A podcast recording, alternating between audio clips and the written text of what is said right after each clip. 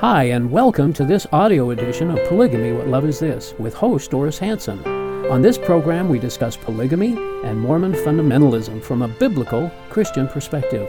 We talk about the history of polygamy, its modern day fruit, share stories from people who have escaped polygamy, and talk about current events relating to polygamy. You can learn more about the video edition of this program at whatloveisthis.tv. And now, here's Doris.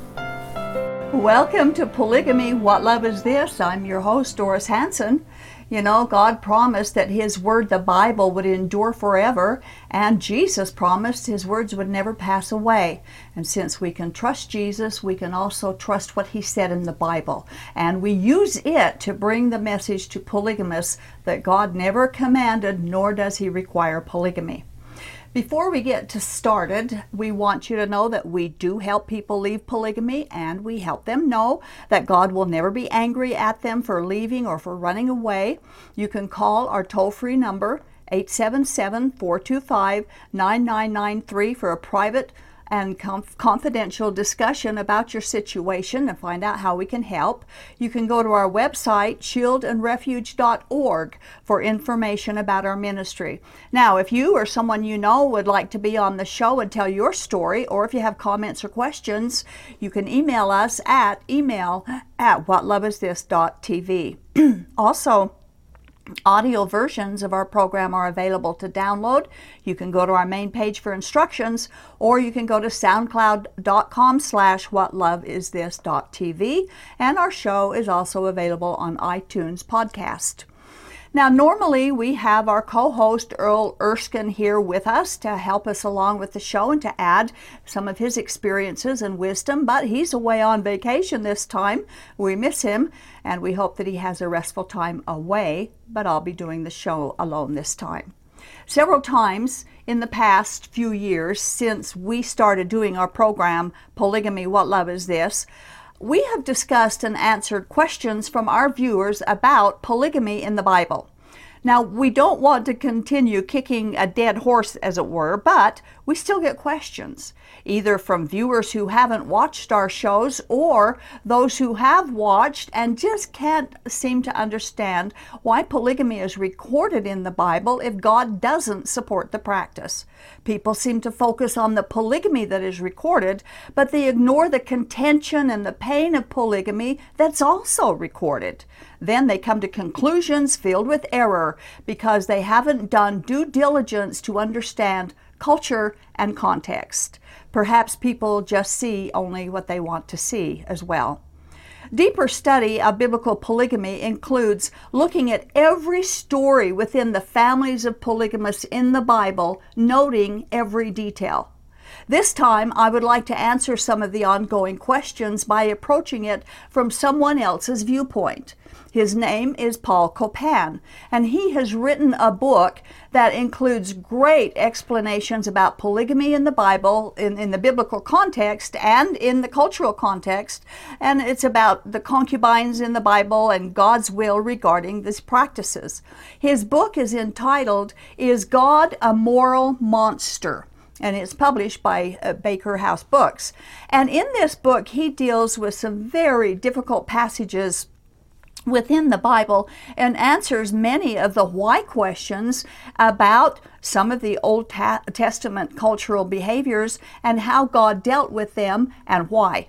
On page 101 of his book, which is the beginning of chapter 10, the author addresses the question Is God misogynistic? which is one of the charges that many people bring against the God of the Old Testament. Our first quote is from page 101 of his book when we start talking about the treatment of women in the Old Testament, the pandemonium begins. Feminists accuse Old Testament writers of endorsing all kinds of sexism and patriarchy, and even misogyny, which is hatred of women. Why does Sarah refer to her husband as my master? What about all those concubines? What about levirate marriage? Why does God permit polygamy? Doesn't the Old Testament endorse a bride price, which only reinforces the idea of women as property? Now, these questions are asked by people who haven't studied biblical culture, biblical principles from cover to cover, and other ancient cultures as well. These are valid questions. We hope to answer some of them on this program using this book. Now, we only hope that those who have these questions will be honest with themselves and do the research for themselves, and in doing this, will discover God's perfect character and His perfect love. Probably the most misunderstood reason for being unable to grasp the true meaning of the biblical text is a misunderstanding of the human nature. We all have the nature of sinfulness and selfishness. Now, people don't like to hear that, but the daily world news is evidence of that fact.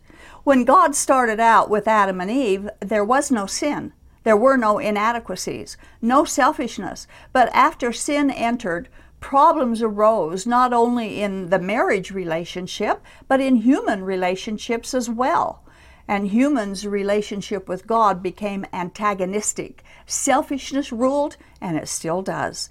And as cultures in the ancient world proves, females seem to have taken a harder hit than the males did.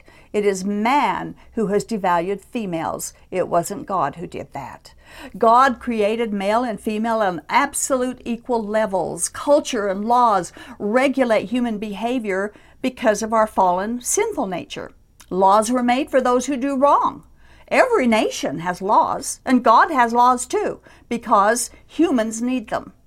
God works with us where we are at. He gives commands and then applies guidance and penalty for breaking His commands. The nations of the world do that, and so does God. One thing we can be sure of we reap what we sow. Regarding polygamy, God instituted monogamy, which produces a relatively more peaceful and safe relationship than polygamy does. But if we sow to a polygamous relationship, we reap tension, favoritism, neglect, jealousies, and sorrow because we reap what we sow. That is life. Believe it or not, God provided protection and controls against abuse of females in the ancient substandard conditions. There are oppressed women in the Old Testament, and feminists complain about it. But we also see a lot of oppressed men. And because oppression is recorded, is not endorsing oppression or abuse of any group of people. Actually, the guidelines from God were far more honoring and protective for females than were any of the other cultures around them. Social structures in those ancient cultures were patriarchal. And to better understand historically the hierarchy of households, the father in the home held the legal responsibility for everyone in the home. The legal responsibility was for it was the father's for centuries, and even in some locales, it still is today. God instructed that if a woman made a vow, the father or the husband was required to make it legal or not. Not because the female had less value, but because he had the legal responsibility. That's in the Bible. There's nothing misogynistic about that. Actually, it's with an eye of God's protection of females, not favoritism towards the males. Social attitudes and ideas die hard, especially the patriarchal attitudes of the ancient Eastern cultures. It was normal in that culture for a woman to call her husband Lord, which Sarah called Abraham. But you find no command from God that she should do that, only that she did do it. God never told them to go to Egypt, but they did. God never told them to come home with slaves, but they came home with a lot of slaves. And God never told Sarah to give Hagar to her husband as another wife, but Sarah did that. And all this is recorded, but none of it was commanded by God. Even the slave woman Hagar was considered property, and she was abused by another woman, Sarah. This is recorded in the Bible because that's what happened not because it was God's will or how He designed it to be.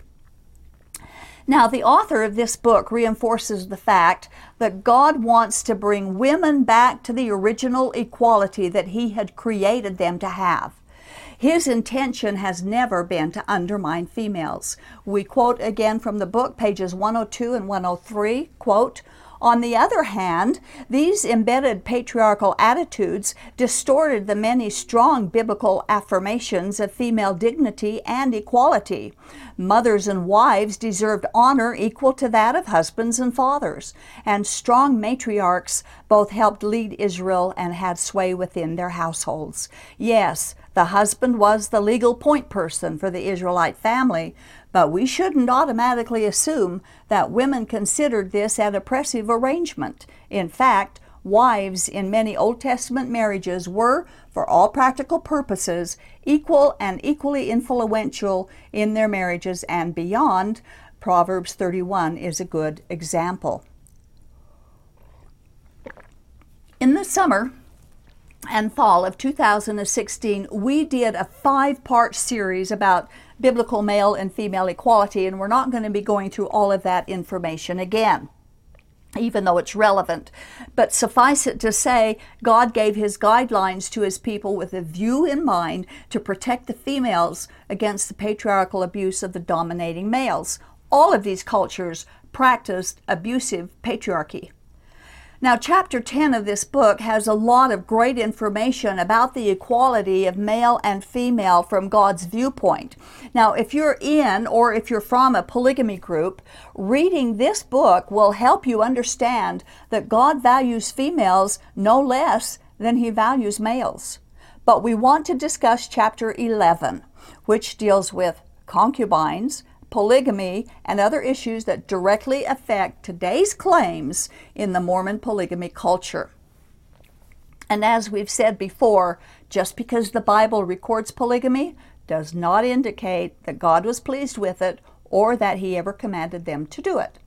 We have another quote from page 110. Quote, even if prominent Old Testament figures had more than one wife or had concubines, this still doesn't overturn the standard of monogamy in Genesis 2:24. But was polygamy legally permitted? Or did Israel's law prohibit this practice, even if Elkanah, David, Solomon, and others disregarded the prohibition? Well, God hasn't changed his original design of monogamy for marriage. Chapter 11 brings an interesting and refreshing outlook on how the Bible deals with females, female equality, polygamy, concubines, and other such questions. Again, we need to look not just at the culture of Israel, but at the culture of all the nations around them and in that same period of time. Religious polygamy did not exist in the Old Testament. It was cultural, not religious, for a married man to take concubines. They were legal, but they were second class wives. If a man's legal wife was infertile, a concubine gave him the ability to continue his family line. Ancient biblical families also embraced this practice, as we see in the story of Abraham and Sarah. To be childless was considered a disgrace so a second tier wife would be brought in to produce offspring for the family. God regulates according to the rule of law, just as our nation does, and He puts penalties in place for those who break His law, which is how nations throughout history and today govern their citizens. God's instituted monogamy, which was His ideal for marriage, but just as most people in today's world ignore or reject most of what God has said, ancient cultures pretty much ignored him as well. Nowhere in any passage dealing with this problem will you find that God demanded or commanded their decision to take plural wives. Although God commanded Israel's kings not to take plural wives, it was mostly the kings who did take multiple wives. Not the prophets, but the kings. We quote from page 111 and 112. When it came to Israel's rulers, political maneuvering, not simply sexual pleasure, was often involved in taking concubines. Things eventually got ridiculous, with Solomon having 700 wives and 300 concubines, 1 Kings chapter 11, often taking from other nations for purposes of political alliances. So De- Deuteronomy 17:17 prohibited Solomon from doing almost everything that he actually did as king, and it resulted in his downfall. There really is no room for those who defend Mormon polygamy to be using Solomon as an example to support polygamy because God was very displeased with him. In Deuteronomy 17 17, God prohibited the leaders from taking multiple wives. Now we want to take time to look at Leviticus 18 18. Now we've talked about this on previous shows, but this particular book has great detail explaining that in this verse alone, God has totally prohibited all the people from polygamy. This is what Leviticus 18 18 says.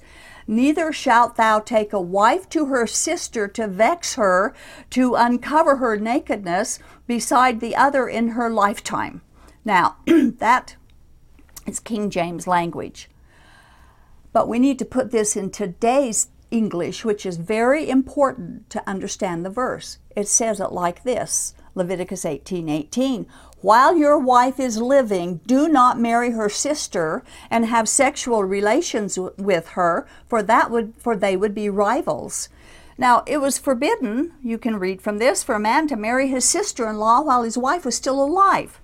Yet every single Mormon polygamy group practiced this, this prohibition and well did as well as Joseph Smith. Now they use the Bible to support their practice of polygamy, but they refuse to use the Bible to govern it. But to further understand the prohibition of polygamy, we read on page 113 that the Hebrew word that is translated into the phrase to make a rival wife is the same word used in 1 Samuel 1 6, where Elkanah took a rival wife to Hannah Hannah, yet his other wife was not her sister, but she was a sister Israelite. Many Bible scholars have noted that this is a blanket prohibition for polygamy for all the nation, not just against marrying sisters in law, but any sister Israelite was not to be taken as a plural wife while the legal wife still lived. Besides explaining that word, the book points out that the first 17 verses of Leviticus 18 are dealing specifically with God's prohibition of incest. But beginning with this verse 18, a different construction begins and is used for God's prohibition of sexual crimes other than incest and begins with the prohibition of polygamy. We quote from page 113. This phrase, a woman to her sister, and its counterpart, a man to his brother, are used 20 times in the Hebrew scriptures, and never do they refer to a literal brother or sister. Rather, they are idioms for one in addition to another. So this verse doesn't refer to incest. Rather, it refers to the addition of another wife to the first, in other words, polygamy. Excuse me. Yet the author asks the question what about other instances in scriptures that seem to endorse polygamy? God forbids it in Leviticus 18:18 and Deuteronomy 17:17, yet people practiced it. And he answers this way, and I quote of course, the same could be said about many prohibited practices, idolatry, infant sacrifice, oppressing the poor, and so on. Yet some will argue that polygamy is implied or even divinely encouraged in certain passages. And that is precisely the problem that we have. People argue that it seemed that God divinely encouraged polygamy, and it does seem that way if we don't take all of the Bible in context, take ancient cultures into consideration, and realize that God doesn't contradict himself. The author gives plenty of examples, which we don't have time to cover each of them, but we have time for a couple. First, in Exodus chapter 27 or 21, 7 through 11, and we're not reading those verses, we don't have time, but you can look them up. Exodus 21, 7 through 11. God regulates the treatment of a servant girl if she becomes a prospective wife. Now, this is what they call a case law. An example of a case law is if two people quarrel or if someone hits someone else, then such and such should happen. The passage begins with if a man sells his daughter as a servant. Now, God is not condoning this. He is telling them if this happens, then do this. And by the way, being sold into servanthood in that culture is the same thing as us going to work every day and punching a time card. We're selling our time and our intelligence and our talents to our employer in exchange for a paycheck so we can pay our bills. Well, they did that then. They called them servants. But God isn't ruling that servant girls are to become plural wives. But those things did happen. And there's nothing that indicates either the man nor his son in this household, in this passage, are married men. Those who see God authorizing polygamy in this passage are reading presupposed ideas into it first. He writes on page 115, and I quote So the servant girl should be guaranteed the basic necessities food, clothing, and lodging, shelter. So we're not even talking about polygamy here, let alone some implied support of it. End quote. And you can also see God's protection of the female. In reading this book, of course, you can read all the details that explains the Hebrew word and nuances and culture that need to be considered before judging it as a passage where God condones polygamy. Now, there are people who ask the question why did God bless his prophets when they lived polygamy if he was against it? And they include David and Solomon as examples. Well, David and Solomon, although they David is called a prophet, first of all, they were kings. Most of the prophets didn't practice polygamy.